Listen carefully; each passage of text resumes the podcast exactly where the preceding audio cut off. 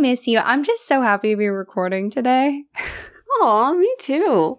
You look really cute. You have a very like Evie from the Mummy style shirt, but like in the beginning of the movie when she's in her cool librarian outfit. Thank you. You get me. This is specifically my Evie from the Mummy shirt. I bought it to go with my Evie from the Mummy skirt. I Mhm. have a full like Disney bound esque outfit that I bought for a specific thing that didn't happen. And now I Mm. just wear it as clothes. Of course, I one of my aesthetics is just Evie from the Mummy. right, right. Uh yeah, she's amazing. We we love her. Uh we love Brendan Fraser, who got a six minute Six standing minute. ovation for the whale. Mm-hmm. And he cried. oh, it made me cry. No one deserves that like him. And more. So much Mhm. more. Yes, I love that man. the Renaissance is for me and for him. Renaissance? Have you not heard that? That's what people are calling it. It's the Renaissance. No, that's so good. Yeah, and he deserves it. For anyone who's like, really, Brendan Fraser, or doesn't know what we're talking about, I'm so sorry to say perhaps this podcast is not for you.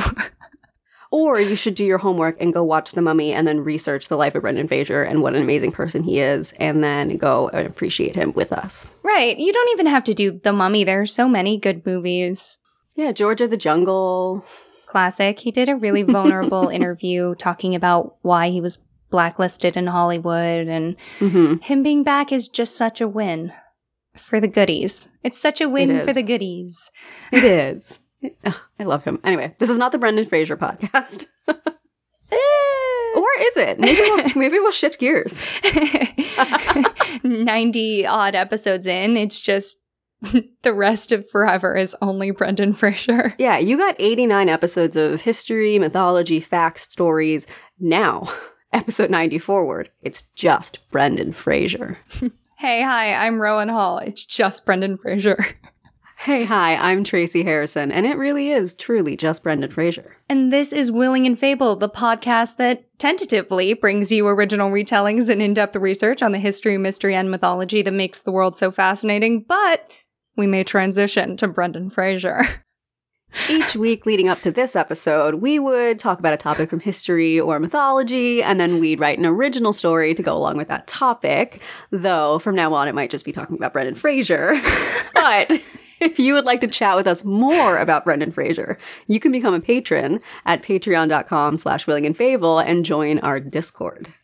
Also, follow us at Willing and Fable. Every gosh darn place on the internet. We're fun. We like talking to you. Your interactions make it way easier for people who don't know the podcast to find us and listen to us talking about Brendan Fraser. Truly my favorite bit we've ever done on this entire show. Both you and I stubbornly refusing to give it up is part of the allure, I think. Mhm, mhm, mhm, mhm. or if you want to support this show, you can drive out of town with the windows down, taking only right hand turns until you end up at a small, hidden little ice cream shop. Order your favorite flavor and make friends with Brendan Fraser when you sit down and enjoy a sundae. but no matter what you do, we're so happy that you're here with us now. So aside from the Brendan Fraser bit, I wrote that one, and Mhm. that is based on a real fun afternoon I had with a friend in high school. Oh, that's so fun. Actually, he and I would do this fairly often. My friend Sean, we would just hop in the car, and one of us was in charge of driving, and the other one was in charge of just saying which way we would go at turns. And we would drive until we found something cool to stop at, and then that would be when we knew to turn around. Bold of you to do in the time when GPS was spotty at best. Um, yes, in Amish country where GPS is still spotty at best. yes, yes, yes, yes, yes, yes. But, you know, it's good. It's good. You've always made me a little bit more spontaneous in that same way, so that does sound like a fun time with you. Thank you. Thank you. I'm coming home soon. Be careful. Oh God, yeah, you're right. I'll drive. You decide where we go. oh, actually, that does sound fun. So, today, Tracy and I decided we were going to do a little two parter on like Mother Supreme badass women goddesses. We missed the good old classic mother mythology stories. We just hadn't covered them in a while. Right. And we both wanted to explore pantheons that we knew less well. So Mhm, this was a mhm. good excuse. So today I'm covering Durga, the Hindu Devi or goddess who is worshipped as a principal aspect of the mother goddess Mahadevi. She is associated with strength, destruction and war, protection, and motherhood. Ooh, that's a good combination. It is, yeah, it's this is a fun time. This is maybe a confusing time. It's Okay. it's going to be a ride. Okay. So Mahadevi is also known as Adi Shakti. Shakti in Sanskrit means force. Okay. In the Shaktism sect of Hindu, all goddesses are manifestations of this single great goddess. And she is comparable in her power or space in the hierarchy with the deities of Vishnu and Shiva in that Mhm. sect.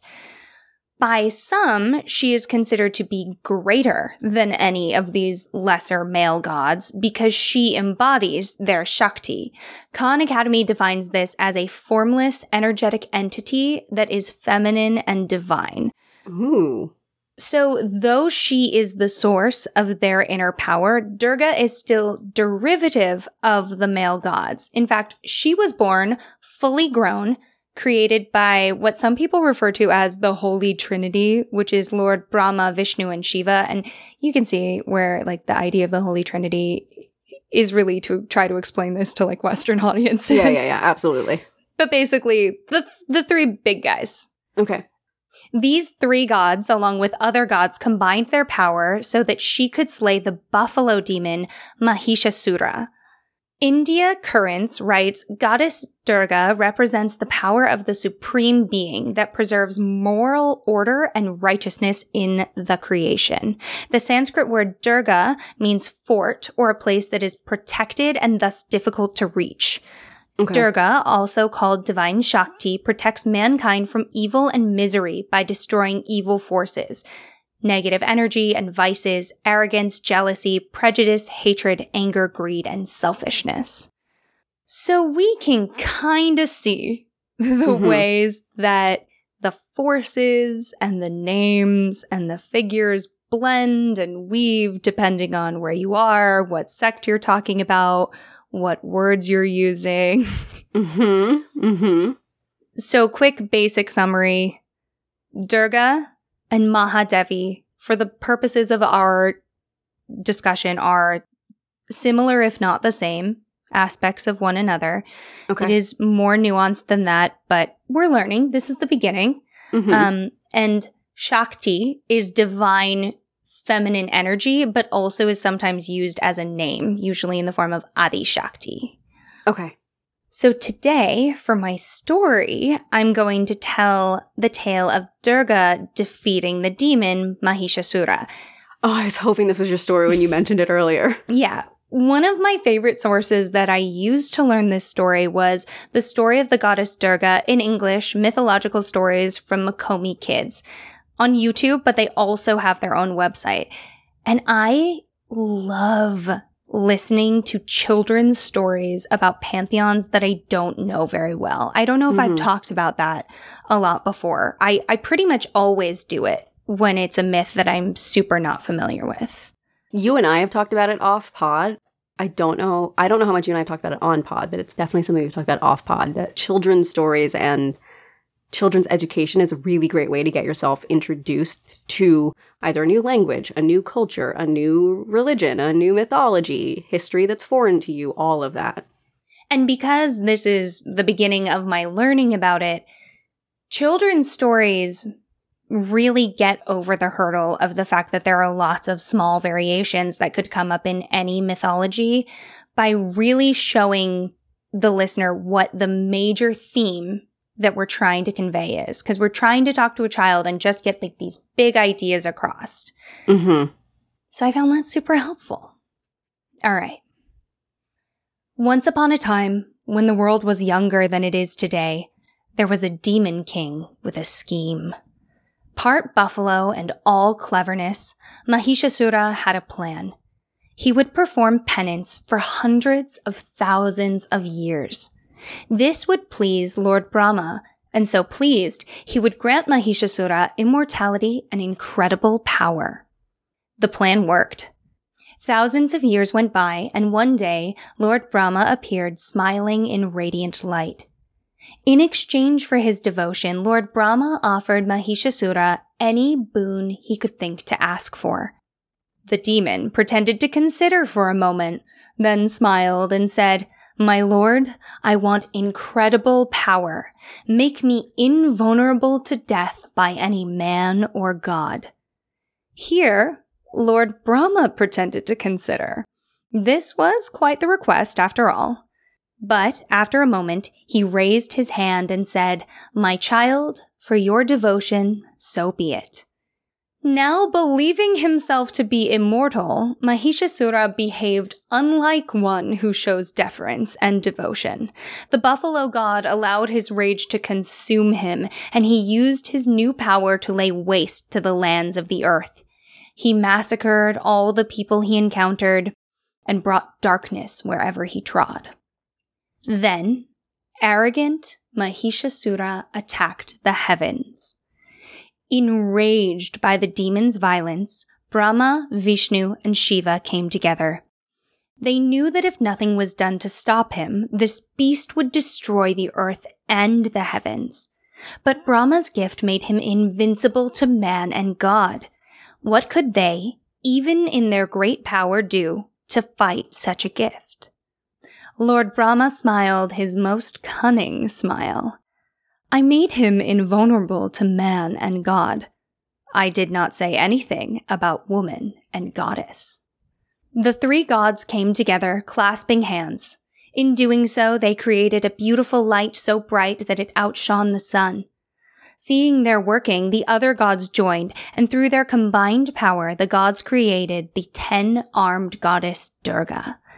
She was the embodiment of Adi Shakti, and she would save the gods from Mahishasura. The gods each presented Durga with a gift to aid in her fight. Lord Brahma presented Durga with a kamandal or pitcher. Lord Vishnu gave her the Sudarshan chakra. Lord Shiva a dangerous trishul or trident. Lord Indra gave her a thunderbolt. Agni gave her a flaming dart. The god of death, Lord Yama, gave her a scepter. The god of the sea, Lord Varuna, gave her a quiver full of arrows. The architect of the gods, Lord Vishwakarma, presented an axe. Time, Kaal, gave her a sword. Then Airavata, Indra's white elephant, presented Durga with a bell, the noise from which would confuse the demons that tormented the heavens and earth under Mahishasura's reign.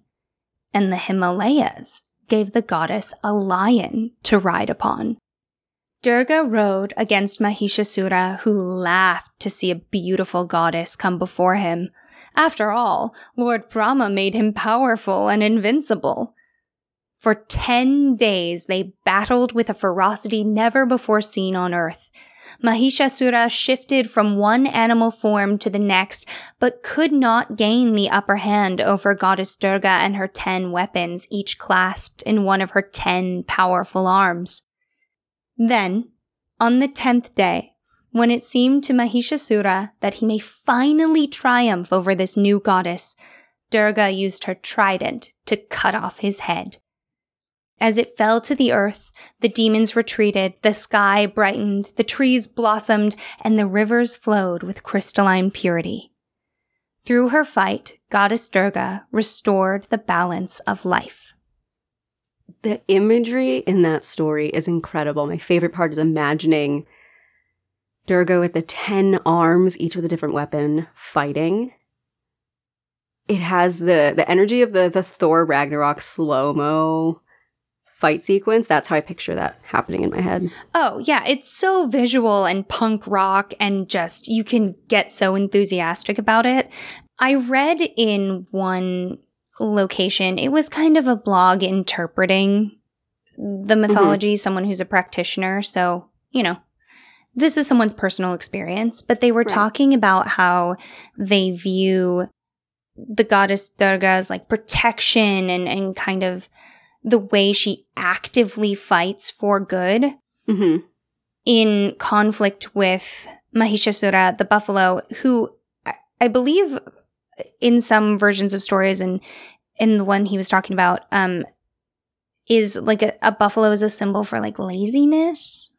Um, okay. So it's kind of this conflict not only between good and evil, but between being active and defining your own destiny and like sitting back and kind of, you can't just say, yes, I'm trying to be a good person passively.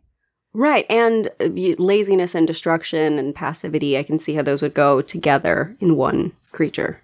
Yeah. So, Tracy, here's an image. This is the goddess Durga. Uh, she's standing victorious over the buffalo demon. It was carved in the 9th century from volcanic stone. And this is located at the Metropolitan Museum of Art. It is a photo by Steven Zucker. So this is a statue that's all gray. It does, you know, it's very much made out of stone. The buffalo demon is pretty small. It kind of looks like a large dog, but you know, you can only get so large of a buffalo demon in your statues, I yes, in this, in this, they were like little lads only. it looks like the statue has no head for Durga, if I'm looking at it correctly. Yeah, I couldn't find another angle on it, so I'm not sure if it's missing its head or it was never there, but I believe it is missing and that the what is behind it was supposed to show up behind her head. Right. What's behind her, there's a big circle in the background that looks almost like it could be a halo of light. And then it has each of her 10 arms with each of the weapons in, in the hand. She's in armor, but barefooted. It's a really cool statue. And worthy of note, she's a hottie. Yes. This reminds me so much of ancient Greek and ancient Roman sculptures of goddesses because in that that pantheon hotness is also associated with goodness yes. and we will see that theme come up in her mythology. Interesting. And it is interesting what, because depending on the time and the place and history, what constitutes as attractive or hot obviously changes pretty drastically. And it is interesting seeing what we're looking at here is she just looks like this really, like y- this could be a statue made today by someone of a beautiful goddess. Oh, absolutely. And it is sometimes it's emphasized in other tellings more, but it is fundamentally her hot girliness that gives her a bit of the upper hand. Okay. Again, it could be emphasized in different ways depending on the telling, but you know, the buffalo demon was like, little girl, nope. I, we've seen it before in mythology. You see it in Lord of the Rings. I, I never get tired of it. The idea of someone, Macbeth, I think, is another one. Well, okay, Macbeth's not quite there, but the idea of, you know, no man can kill me. And it's like, I am no man. Ugh, the I am no man energy is so strong. incredible. I love that. I'm, I love it. It's incredible. It's the day that I don't love that storyline, you gotta check up on me because something's wrong. That's how we know it's the clone, the evil clone. exactly. So, the story I told a version of can be found in a devotional text from 600 CE titled Devi Mahatmya, which is Glory of the Goddess. And to quote Khan Academy, it Hmm. exalts the divine feminine force Shakti, also known as Mahadevi. So, that text is all about that. Amazing. It's worth noting that in other tellings of this story, sometimes she only has nine weapons specifically, so one hand can be free uh, for. I'm sorry, I don't know what the word would be, but to bless, I think, people. Okay. Mm-hmm. Oh, that's yeah, that makes sense. That makes a lot of sense. And also, probably our girl needed just a hand free, maybe. Um, It does help every once in a while. And then I read another story from an Indian publication that talked about how they fought for 15 days. So, you know, we get our, our little tweaks here and there. I also learned about the rock cut cave temple Mahishasura Mardini Mandapa in the town Mamallapuram in Tamil Nadu, India. And I got so excited about this because I just want to go here. So I, I did pull an image for you, Tracy Ooh, Um, I'm excited. because during the medieval period, this town was an important port, and it is very well known today for its temples and monuments that were built by the Pallava rulers between the 6th and 8th centuries. So it predates the sculpture you just looked at. And I'm sitting here going, cool, oh my gosh, look at this relief of Durga saving the day. And then the article that I'm looking at says it's a relief cut of Chandika. And I'm like, what? so Chandi or Chandika, which means the fierce in Sanskrit, is alternately described as one of the nine incarnations of Durga, another name for an early version of Durga. Oh, wow. Then I made it back to Shaktism, which is that worship that prioritizes the divine female energy. Mhm. And so maybe she's just another aspect of Mahadevi and maybe she's separate but interchangeable. They're both mother goddesses. Listen, when you are not prepared for the dagger of nuance, it cuts deep. Oof. that is true. So I don't think I really do have a way to parse out a quote unquote rule for this because I don't get the sense that there is one rule. Like there's no the Pope who gets to say this is what it is right now. Right. Right. Um, so they have the same story. So this is a relief cut of Chandi or Durga, okay. Okay. and she is sense. slaying the buffalo demon. Ooh, this one is really cool. Yeah, this was carved in the seventh century. This one is out of granite and it's a relief in the side of a wall. And you see Durga riding the lion, shooting an arrow. And then in the foreground is the buffalo god kind of running away, but also turning back to fight. It's beautifully carved. There's so many little details. The perspective is so good. And in this one, the buffalo god would resemble the Minotaur, if people are familiar yes, with that. Very It's much so. Bullhead man body. I like the way that they're, I don't know, maybe people or other demons are falling. I, that's what I can't figure out because right to the left of the shoulder of the buffalo demon, it looks like a a woman sitting on her heels with her back facing us. And then right below that, it's a Oh, that cute little peach butt. yeah, yeah. and then right below that, it looks like someone falling from the torso forward. Yeah, I'm I'm not sure. There are other people holding weapons too. The thing that I like about this one is she clearly has two primary arms and then all the extra arms are kind of behind her more. Mhm, Almost like wings. Yeah. Yeah. So, what study.com called traditional Hinduism worships a trio of male gods at the head. That's Lord Brahma, Shiva, and Vishnu. hmm uh, the trio that made Durga. But Devi Hinduism puts a goddess at the head of the pantheon, and that's Mahadevi, whom I mentioned before. She has the many names Shakti, Adi Shakti. The Mahadevi is kind of this overarching goddess, but she'll appear in other incarnations for different reasons. And Durga, in some tellings, is the form she takes specifically for protection and strength. Okay. Oh, okay, that makes sense. I've heard it described as a jewel with different facets on the sides. And that's what this sounds like, where it's it's all one being, but she has different aspects. Yeah, we're going to do facetception too, because Durga also has her own aspects. I love that. I do love that. It's really invigorating. It's, ge- it's Mhm. genuinely really invigorating. so her 10 arms protect followers from the eight corners of the earth, the sky, and then the earth itself. Oh, okay. Yeah, before we go on to kind of touch on what you talked about, the thing that I find so captivating about Durga, the reason I wanted to research her, the thing that made me really giddy as I kept researching her, hmm is that her mere existence is saying to the mortals, and the mortals are saying through her that there is no one way to be a woman. Yeah. And you and I are involved in kind of that corner of the internet where people are like, what makes you a woman if you're not, Mhm. if it's not biological sex? And in my experience, the reality is so baffling to the kind of people that ask that question. And it's so thrilling to me to live because like you're a woman if you say you're a woman and past Yes. that there's really no one way to do it you could be warlike You could be strong, you could be nurturing, you could do all or none of those things.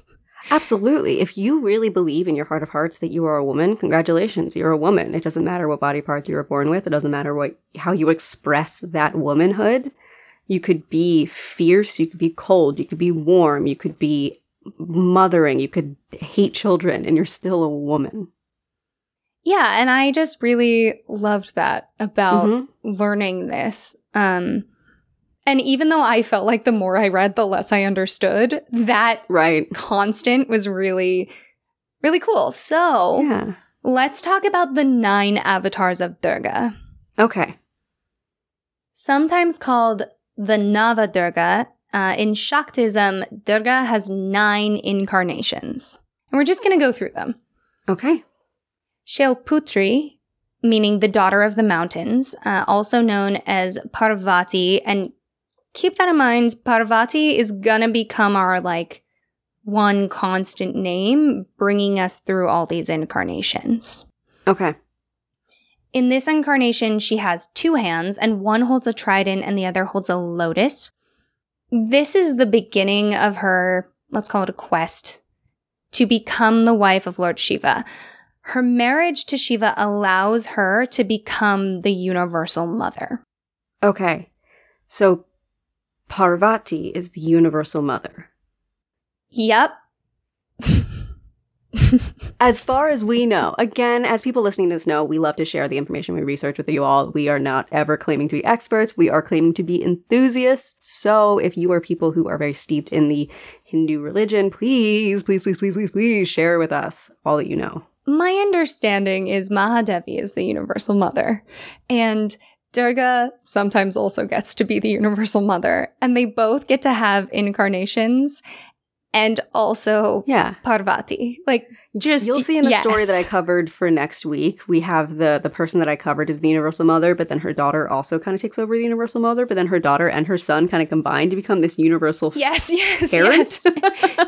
so you'll see that too. So it, it's complicated depending on where we uh, we go in the world, and and I love that. I love that there's just so many different ways to express humanity and what it means to be a god. Yeah, I read in some places people said, you know, Parvati equals Durga. And in some places people said, absolutely not. That is not true. No. Right. So in the next incarnation, we have Brahmacharini. She holds a rosary and a pitcher. Okay. She symbolizes penance and devotion. And in her incarnation as Parvati, there is a tale of her doing severe penance to prove her worth for Shiva. She does so well that Lord Brahma comes before her and she gains the name Ma Brahmacharini and Shiva agrees to marry her. Okay. All right. Then we have Chandraghanta. When Shiva comes to marry Parvati, again, our overarching name, Mm-hmm. Mm-hmm. he arrives in a terrifying form. Really? He has ash all over him, there's snakes all over his body, his hair is matted, and then behind him he has this terrifying wedding procession of ghosts and sages and ascetics and every manner of being. And illustrations of this show like people with lots of eyes and creatures that look like the way we draw aliens. That is rude. Why would he do that? I don't know, but Parvati's family was horrified and she wanted to avoid embarrassment for either her future husband or them. And so she just transforms into her own terrifying form. And that is oh my god, that's amazing. Chandraghanta. Okay, okay. I was I was horrified. I was angry. I was offended. Now I'm like, I love her. That's amazing. It's just like, all right, I guess I'll just become a monster too. She has golden skin, rides a lion, and has 10 arms. Sound familiar? Oh. Mm. So the pair Mhm. get married, and I just love this. Like, oh, you're gonna be scary? Fine. I'm not gonna be scared. I'll be just as scary. I bring the scary, sir. yeah. I wonder if it was a test just for that, to see how tough she was. I don't know. In the previous incarnations, the penance she had to perform to like be worthy of him, like she basically wasted away. She gave up water and food and air for Oh. thousands to millions of years. Oh my god. I know. And I don't know if it was cool that he showed up scary for her or mm-hmm. not cool. Because if it was not cool after all of that, I'd be like, are you kidding me? But if it was cool and she was like, yeah, this is my punk rock boyfriend, mom, I am also punk rock. Like, I don't yeah, know. then then I'm on board. Hmm. So then we have Kushmanda. She is the ultimate source of life. She Okay. created the universe with her smile. That created light in the dark, in the blank world, and she lived in that light or the sun that she had created. And then she created other beings and other universes. And in this form, she possesses eight arms and rides a lion. And worshipping her brings prosperity, power, and all manner of pleasures and salvation. Okay, this one's lovely. Create the universe with a smile. Are you kidding me? Like, there's a sonnet written about that somewhere. Like, Oh yeah. don't you just want to love her? Yes, yes, I do. I want to hug her. How many arms did she have? Eight. I want to hug her with all eight of those arms. If you could get eight arms to, you just want to be hugged by eight. I want to be hugged by eight of her arms. Understood. Okay. I want to be gently cradled by four of them, and the other four, she, I don't care. She can knit or something if she wants to. Like, That's do so your thing, considerate of you. I demand the full attention. Next, we have Skandamanta, and this means the mother of Skanda. Okay. Skanda or Kartikeya or Murugan is the god of war. In this form, she has four arms. Two hold lotuses, one raised in blessing, one holds her son. That's probably why I have it in my head that she can be multitasking. Yeah, that makes sense. It's interesting that the one who represents war has no weapons. She's the mother of war in this. So, you know, she's in the Oh. mother role. And Okay. there is demon fighting involved in this corner of her life, the next few incarnations. You might not know the answer to this. Is the son that she's holding a war god? He is the god of war. Okay. Well, then that makes sense. Yeah, and he has great responsibility uh, in the future. So she is the mother of the man, the man. Now the mother of war makes sense. Got it. Next is Katyayani. This is the form that Durga is in in the story that I told. This is Oh, the okay, Durga form of Durga. So when we talk about like Parvati, Mahadevi, like this Mhm. is the Durga portion, but also these are the nine incarnations of Durga. The way that she was born, the way that she lives, the battle that she fights is all the story that I previously told. Okay. Then we have Kalratri. Kal meaning death and Ratri meaning night. She brings Ooh. death or an end to anything dark and evil. She's most commonly known as Kali, which is maybe one of the Mhm. forms that American non Hindus are most familiar with. I know it's the one that I'm most familiar with for sure. Oh, me too. Super yes. I didn't know that Kali was a form of anything else. Mm-hmm. She's depicted as black with red eyes. She wears skulls around her neck and arms around her waist, but otherwise she's naked. She has four or maybe 10 arms. In a lot of depictions that probably we've seen, she's blue with Mhm. black hair and a long red tongue sticking out. She also fights demons. Yes. Amazing. Then we have Mahagauri. Maha meaning great and Gauri meaning white or fair. So okay. after a battle with a demon, Parvati went through penance to attain her beautiful female form. And Lord Brahma advised her to bathe in the Mansarovar river in the Himalayas. In doing so, she shed her dark skin. She had to fight two more demons somewhere kind of in the middle of that, but eventually her skin became so fair that the gods say that she is so beautiful and she's given the name Mahagauri. There's Mhm. another version where Shiva bathes her after her penance to become his wife because she just, you know, rotted away. But either way, she gets cleaned and she comes out, quote, white as a lotus flower. And we are going to talk about that shortly, my friends. Okay. Good. I was gonna say something. I'll wait. Yeah, there's uh, some unpacking to do Mm-hmm. with Mhm. cleaning for whiteness. Mm-hmm. Um, So just sit tight with me. Then there's Siddhidatri. This is the Adi Shakti form of Durga that exists as pure energy, that divine feminine energy that I talked about. Lord Rudra, which is an avatar of Shiva, worshipped her because she created the universe. But also in this version, she had come from the left half of Shiva and they combine to represent the masculine and feminine energies of the Mm. universe. Okay. Okay. So, in an article by India Today, I found an alternate telling of the story of Goddess Durga defeating the buffalo demon. Oh. And it features humans only. It Oh. begins, quote, Another tale that dates back 3,000 years says that Mahishasura was a non Aryan king whose people worshipped the buffalo. Mahishasura's powers knew no bounds as he defeated many Aryan kings in the northern kingdom of Aryan Bharta. Okay, here's where I had to pause because I have no idea what Aryan versus non Aryan meant before the Nazis adopted it to use as a racial category Mhm. that the French writer Arthur de Gobineau had used.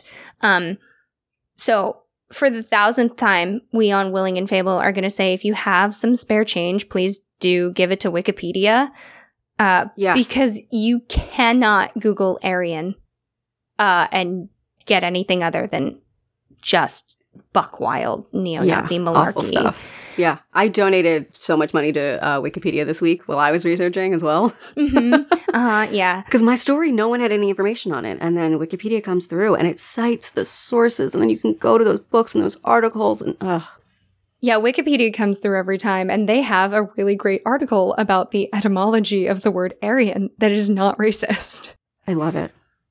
So, to quote Wikipedia, like the beginning of a middle school essay, Yes. Aryan is a term originally used as an ethno-cultural self-designation by Indo-Iranians in ancient times, in contrast to the nearby outsiders known as non-Aryan. In ancient India, the term Arya was used by the Indo-Aryan speakers of the Vedic period as an endonym, self-designation, Mhm. and in reference to a region known as Aryavarta, which is the abode of the Aryans, where the Indo-Aryan culture emerged. That's a lot of words for basically in this earlier use, it's still an us versus them thing minus the Third Reich. as all things should be, minus. yes, all things. In the 2015 paper, India and Colorism, The Finer Nuances by Neha Mishra from REVA University and published by the Washington University Global Law Review, quote, Ancient India has not been a homogeneous society. Now, if we specifically talk of skin color in the ancient Indian society, there are reasons to think that there was difference of color between the Aryans, immigrant noble population, and their enemies, tribal population of the region known as Dasyas and Dasas. There were constant wars between these two groups over territory. Various excerpts in Rigveda distinguish the two groups on basis of their varied appearance and color.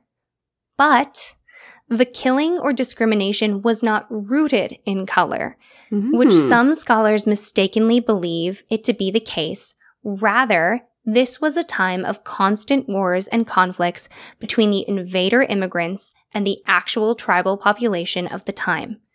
These conflicts were over territory control, wealth, and cattle, rather than color and race difference. The paper goes on to point out that there are numerous ancient Indian texts that describe heroes and beautiful princesses and gods and goddesses with dark skin. So it's very likely that the people who wrote those stories didn't think that there was anything wrong with being black or darker complected. Okay. The paper goes on. All the above examples further the premise that ancient India didn't discriminate on the basis of color, presence and acceptance of beauty, valor, and status, irrespective of the skin color, was time and time again established through ancient texts. dark color didn't attach a stigma and was used as a describing feature of a population or person, many times as an attribute of beauty itself, unlike in modern times. End quote. Got it. So instead of saying like she was beautiful because she was pale, it was, it's more, she is beautiful. She is pale and blah, blah, blah, blah, blah. Mm, I wouldn't jump to that right away. I have Okay. no way of knowing when the paleness in that story started being emphasized. Mm. It- hold that thought because I, I Okay. have I have more information for you. I, I totally get where you're going, and I researched specifically for you, for me, for us Thank you. on the basis of that thought. Okay. But I think right now it's worth understanding that ancient India did not have the colorism that is famously built into Indian society today. right. So we're back in this story Mhm, of the mhm. human version of things. This is my like crunchy little sweet treat before we go into some more. Woof. Okay, let's do it. Um, so Mahishasura is an outside king who defeated many other kings and came to rule Aryabharta. Because he kept winning, he came to believe that no man on earth could harm him. So he's no longer the demon creature. He's just a very strong king. Yes. Okay. And then a queen came to rule the north. Amazing. She grew her army when all of the previously defeated kings pled allegiance to her, while our bad guys' numbers were dwindling. So he asked her to become his consort.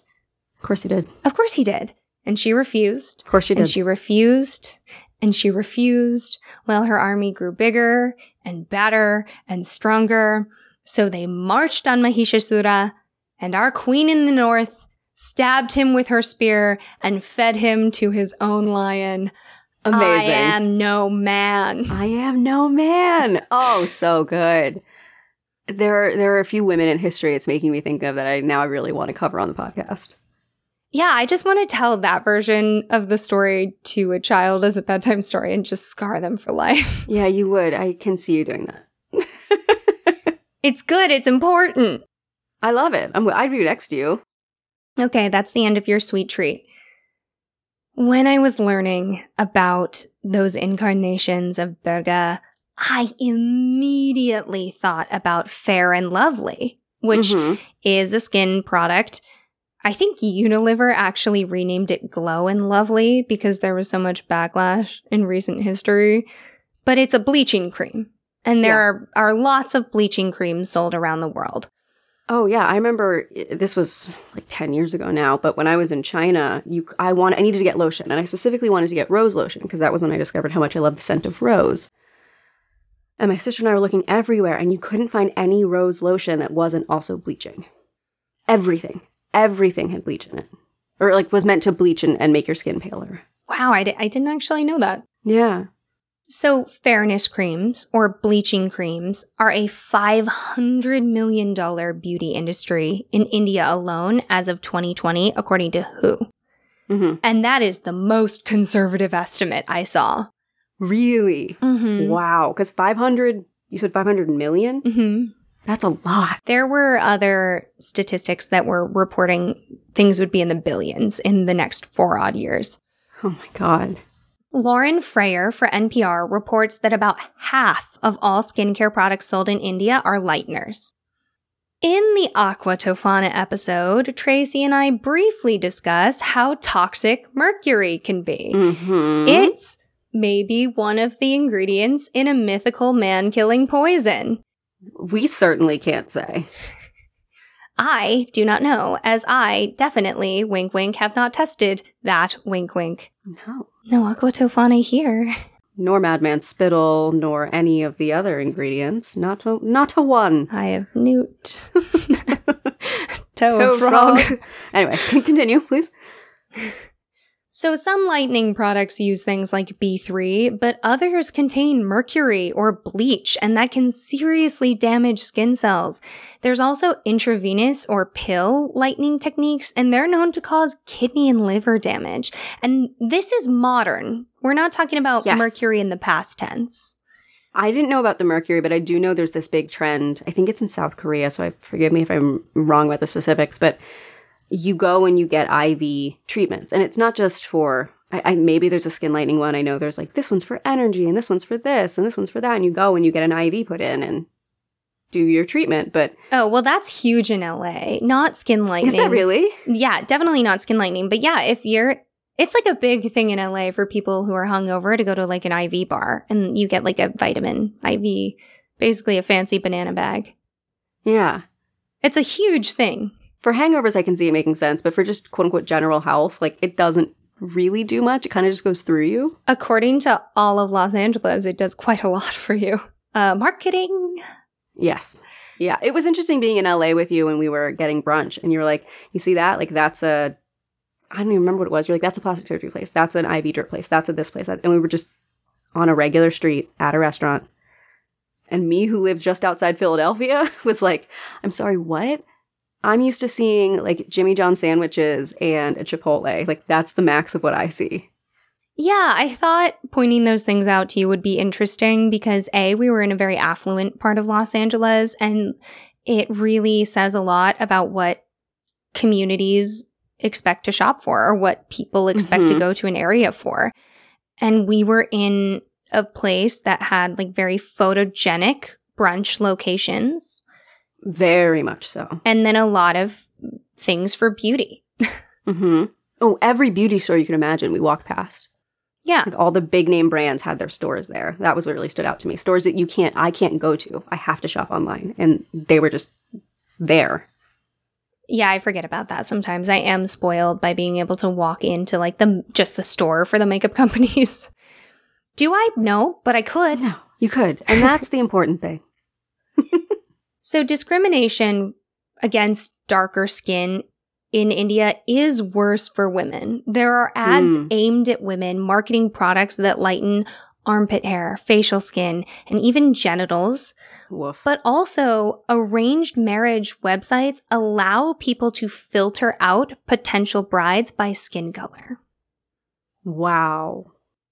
In the article, Fair But Not So Lovely India's Obsession with Skin Whitening by Neha Dixit for Bright Magazine, she talks about her own experience with darker skin living in India, as well as the history of colorism in the country. Fair skin has long been part of India's national psyche.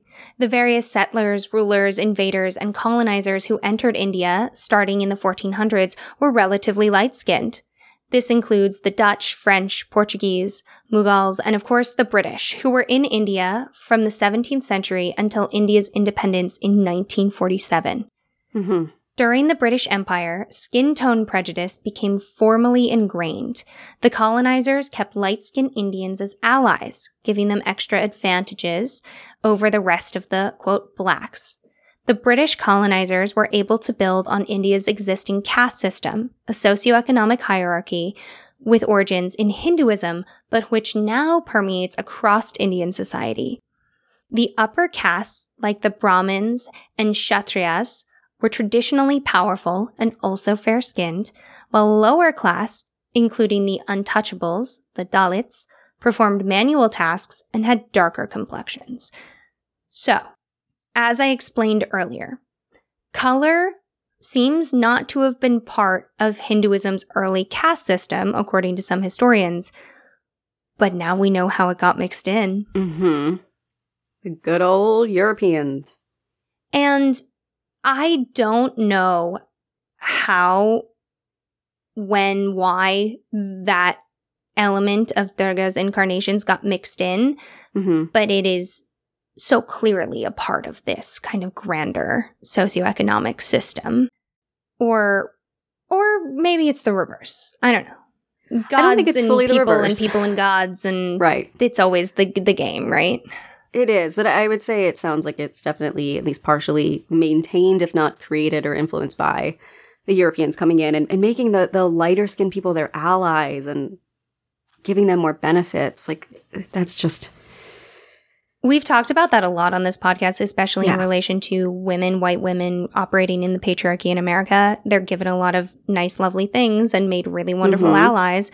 And then they no longer behave in their own best interest because it feels good quickly to have a leg up. Yes. To have something. hmm And that behavior of I don't have to work out in the sun, so I'm pale and now you know I'm wealthy is something that we've discussed on the podcast before. It's in cultures around the world throughout history. And the only reason it has flipped to tans being considered en vogue in recent history in America, kind of the Western world, it's for the exact same reason. It's I have Yes. time to lay out in the sun because I do not need to work as much. Yes, I have the money and the resources to use my time to become tan and to become in shape. Yes. And yes. and and that's I um, we're working on you know dismantling that. You know, Rowan and I are big proponents of both body positivity, but also body neutrality. You know, there's different ways of looking at it, and one isn't necessarily right over the other. It's what makes sense for you. But the the movement now of embracing people the way that they are, I think, is extremely positive, and I want to be a part of continuing that forward. But it's it's hard when everything in the world is telling you that you're wrong for existing. Yeah. Everyone should get to love the skin that they have to inhabit for their time on earth. And Mhm. they should get to say whatever skin tone they have is beautiful for them. Those are those are the rules, but they're not, unfortunately. Exactly. It's so easy for us to say everyone should be able to love the skin they're in, but when you're systemically put down because of the skin you're in, it's not even just about your internal monologue anymore. Oh, yeah. Oh, yeah. Like, I'm one of the palest people I know. And even in the very brief period where kids thought that that was fun to tease about, like, I get so many advantages or even just Mhm. compliments for being as pale as I am. And Mhm. so, me being like, I love my skin is somewhat comical in this context. And I, I do wish it for everyone. right. And it's just, it's so easy to say when all of society is helping you say it.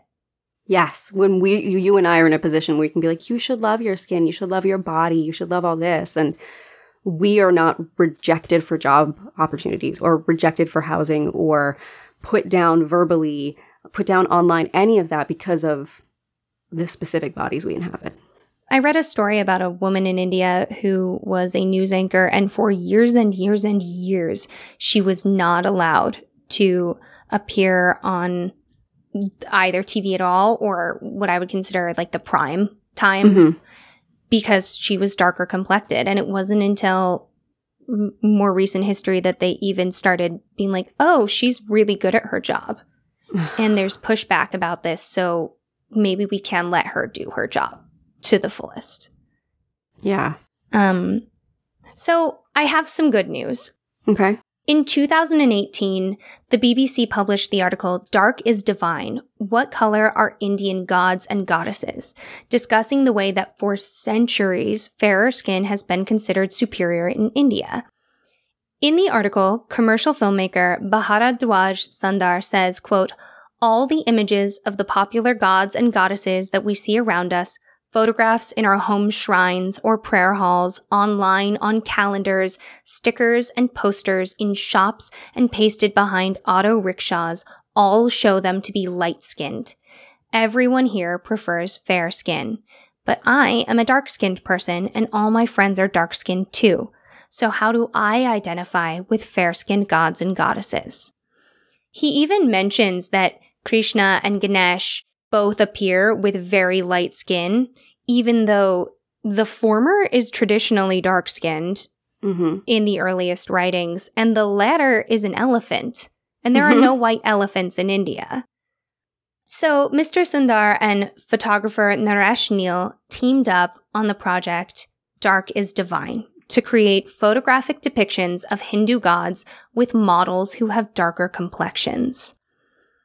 One of the models working on the project said that they were thrilled to be invited because, quote, no one wanted a dusky model, which is a term that's used very often in conjunction with darker Mm. complexions.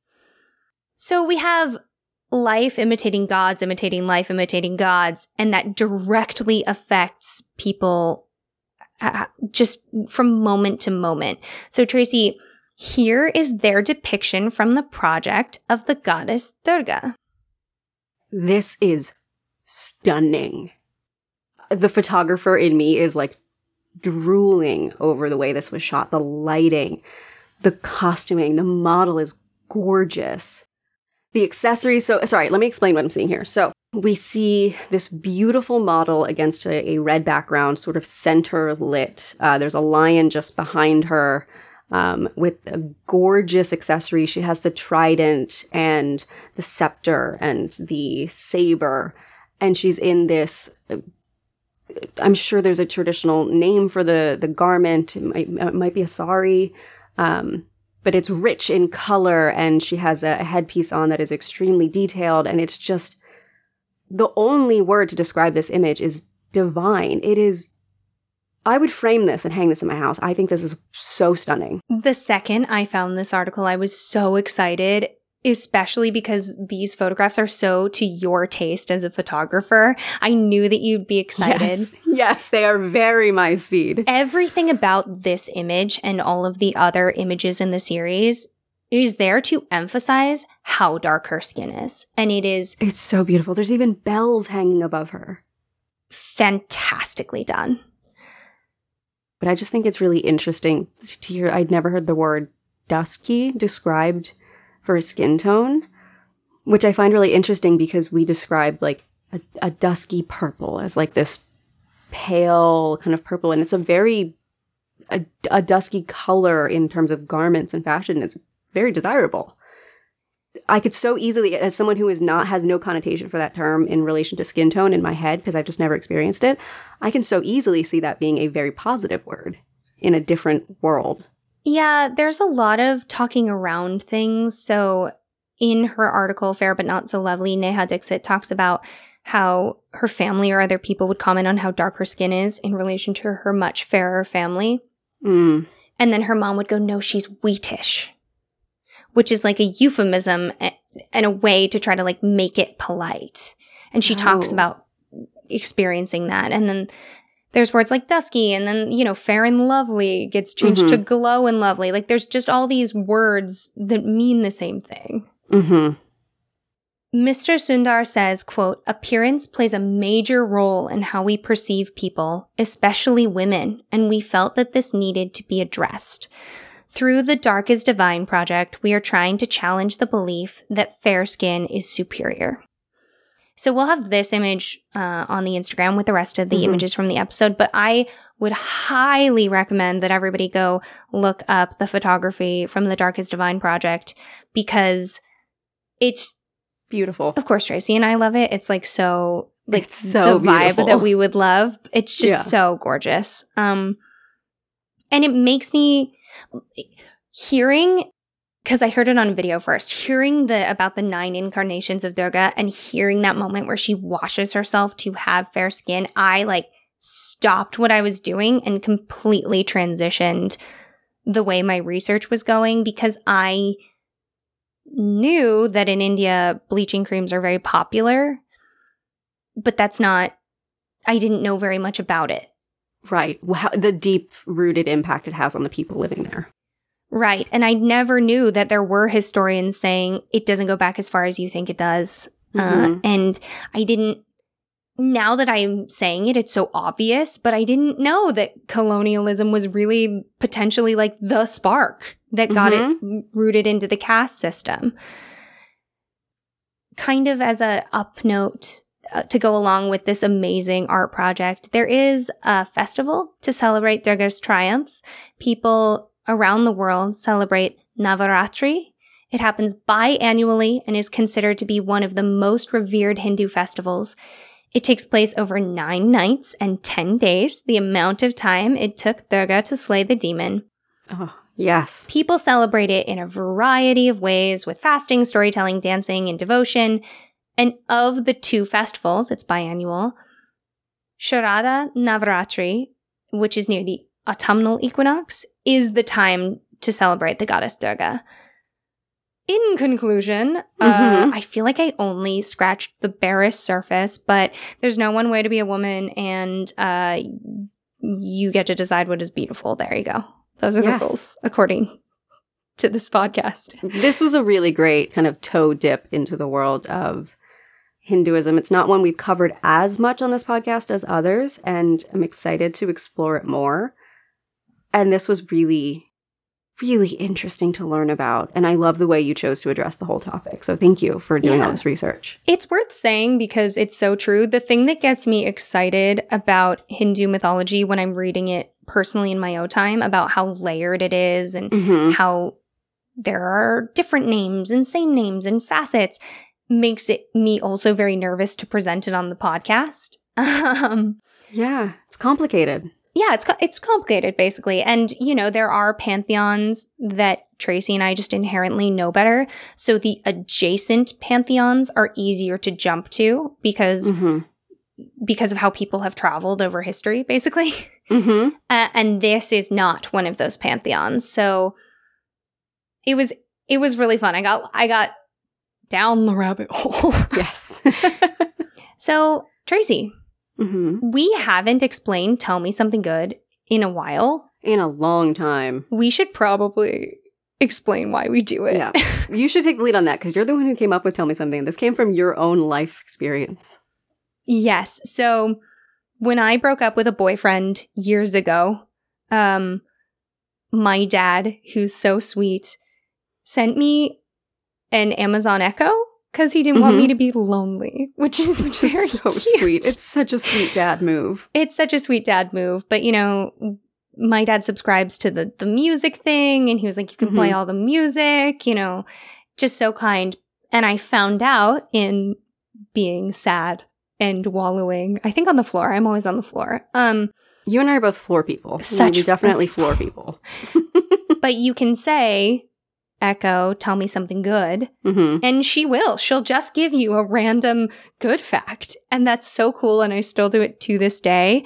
So Tracy and I just thought it would be a fun thing to include at the end of every episode. Much more charming than the fact that my nephews figured out that you can ask Alexa and other devices to play a fart sound. Uh, we think this is a, probably a more appropriate way to close out our episodes. Yeah, my young cousin learned how to talk to Alexa, and we all had to listen to Watermelon Sugar for like three hours. That's so much better than Gummy Bear. I had to listen to Gummy Bear so much, it became my number two most listened song in, I think, 2020 because my family uses my account for listening to music because I'm like, don't pay for it. You have children, just use mine. I'm in like the top 15% of people who listen to Bo Burnham, which is all inside, the soundtrack to Inside. And you got Gummy Bear. I got Gummy Bear. I got Gummy Bear. so, anyway, okay, I will tell you something good. My something good this week is that I'm torn between two. Okay, so one I'll touch on very quickly is um, for our dear friend Casey's birthday. Rowan knows I've been planning a sort of treasure hunt for her. So, um, she loves Mm. mysteries. And so I, my friends and I all got together and planned this whole mystery treasure hunt all around our area. And it ended at a restaurant. And then we gave her a bunch of gifts, and each gift had something that we love about her written on it. So that's one of my something goods. The other something good is uh, is more focused on me, and this is my ultimate grandma moment. You're going to see me become 80, 89 years old. I'm really into this one kind of hard candy, y'all. Oh my God. Tracy called and told me that. And Yeah. I can only, I know this isn't exactly right, but since you said grandma, I can only imagine you as one of those grandmas that has the plastic baggie of assorted mints. Oh, this is so much better than that. So, anyone who watches like YouTube and- or Safiya Nygaard, she went to this place called Lofty Pursuits, which I've been following online for a, a little while, and they do Victorian candies. So, their machines are from the mid to late Victorian time periods, their techniques are from that time period, and they make image candies. So, they'll make like a dog or an alien head or fruits and then wrap it up and stretch it out so that you have this teeny tiny little piece of candy with this detailed image inside of it. And then, of course, it tastes absolutely delicious. I fell down a rabbit hole of watching their videos of how they make all their candy because I just love falling down crafting cool rabbit holes. Ordered a bunch of their candy. It was delicious. I've ordered more. Lofty Pursuits candy is delightful and it is bringing me so much joy. You need to save at least like one for me to taste when I'm back. Just When one singular okay, you'll be candy. back soon, so I can make that work. We're measuring in days, Tracy. I don't think you understand how fast I go through this. one candy. I'll put one aside for you right after we record. Thank you. Not cotton candy flavor because that's your favorite and I don't like it. So you enjoy those. I'll save a peach one for you. yeah. Yes. Thank. Thank you. You get me. Mm-hmm. All right, Rowan, it's your turn. Tell me something good. I also have two. So, um, a friend of mine got me metal dice. They're Ugh, gold the and they're called flail dice because all the corners are sharp and pokey. Ooh, your favorite. I know. And he got them for me to celebrate uh, the season finale of Damsels, but also this really cool job that I got. And that was just really kind. It was like Yeah. so unexpected and dice. I know. I love dice. That's so sweet. And I rolled them on the season finale of Damsels, and they rolled so well for me. Good. Uh, you know, Oh. when dice are rolling so well that you're like, this seems sus. It's so good. Like, yes. That's my Thea dice. My Your Thea, Thea dice, dice roll do roll so like well. yeah, you always have to share them. Um, hmm And then my second something good, and the reason we were talking about Brendan Fraser at the top of the episode hmm uh, is because my friend Anthony just texted me out of the blue and was like, Do you want to come see the mummy with me at the movie theater? The Alamo Drafthouse was doing a mummy party. They do watch parties where it's older movies. And normally, the Alamo Drafthouse is like a, a movie theater where you can get full meals and it's really good Oh, yeah. food. And normally, obviously, they don't want you to talk during the movies, but they treat it more, they treat it a little bit more like a Rocky Horror style movie event where Mhm. like we all shouted, "You're on the wrong side of the river." That's so good. like all the good lines, or the like, "I'm a librarian," Librarian. and so I bounded a little bit. I wore my Evie costume. I found the one other person in the audience, and we were both doing it, Good. and it was just so much fun. I got Tracy and I presents. Yeah. But okay, so uh, I know this movie word for word. Tracy and I know this movie so well. Yes. One and two, there were no other movies after that. No, it's Um, unfortunate they did stop after the second movie. They didn't make any more. Yeah, they should have, but they didn't. I know everything about this movie, and I jumped at the jump scares to a comic degree. like Anthony would like put his hand on me, like, "Oh my gosh, you sweet little bean!" Like I was in it, oh, amazing. and I d- I don't know how I forgot. Okay, so you know how they kiss at the end, and they have the sun shining behind them, and Yeah. their hair is glowing in the desert and all that stuff. Brendan Fraser does like a nose boop with her. He like brushes yeah, her nose like a with his little, nose. a little nose boop. That is 100% Brendan Fraser and not the director. I would guarantee it. Cause he, like, he came in and he was like, I know my job. Yes. Oh, I, there are so many. I, I'm my favorite DVD commentary of all time is the Mummy DVD commentary. It's so good if you ever get a chance to watch the movie with the commentary. And they talk about how they needed someone who could be like the tough guy, leading man, but he had to be really funny and really charming in a very sensitive way. And them just talking about how they struck gold when they found Brendan Fraser for the role. he just does it so well. Like, the moment he's trying to catch her and he accidentally touches her butt and then, like, freaks out a little bit. Yeah. Like, oh, it's so good. But let me tell you, the nose boop on the big screen between the two most beautiful people in the world, hmm I was like, I'm done. I'm done. Melted, puddle on the floor. Oh, absolutely. so huge thank you to Anthony for just like knowing. I showed up to pick him up. I had the mummy soundtrack on in the car. of course, I was dressed as Evie. I was like ready to go. And he almost, I think, fell into the street laughing. I now have a new bucket list item. I want to do that with you. oh my God. At the big screen. Yeah. Mm, mm. I want a double feature. I've learned you can rent out a movie theater and get them to play a movie for you. That's what we did for Casey's birthday last year. She Oh rented out a movie theater and we watched Knives Out. I forgot. Mm-hmm. Mummy double feature. Mm-hmm. The only two movies, one and two back to back. Okay, new dream unlocked. okay. All right. All right. Thank you so much for joining us for this Brendan Fraser filled episode. and remember, stories grow with the telling. So if you like what we do, tell a friend. Or tell Brendan Fraser. And we'll see you soon, okay?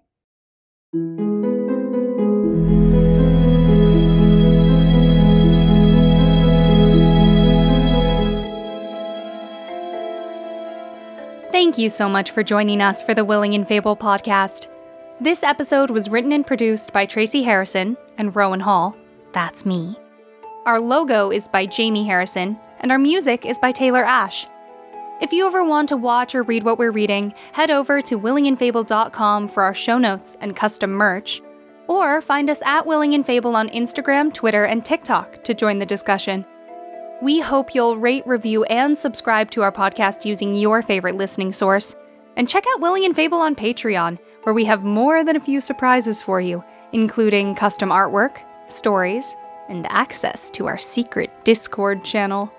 And of course, Join us next time for another round of original retellings and in depth research on the history, mystery, and mythology that makes the world so fascinating.